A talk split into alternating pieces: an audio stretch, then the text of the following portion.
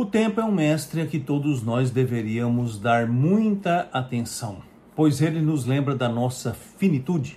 Eu sei que esse é um tema que nós não gostamos de considerar, pois todos nós gostaríamos de permanecer.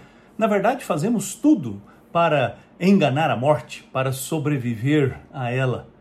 E é assim porque a morte é uma anomalia. Ela entrou no mundo por causa do pecado, mas o nosso Deus não ficou inerte ele tomou providências para vencer a morte. Ele enviou o seu Filho Jesus Cristo para ser o nosso Salvador.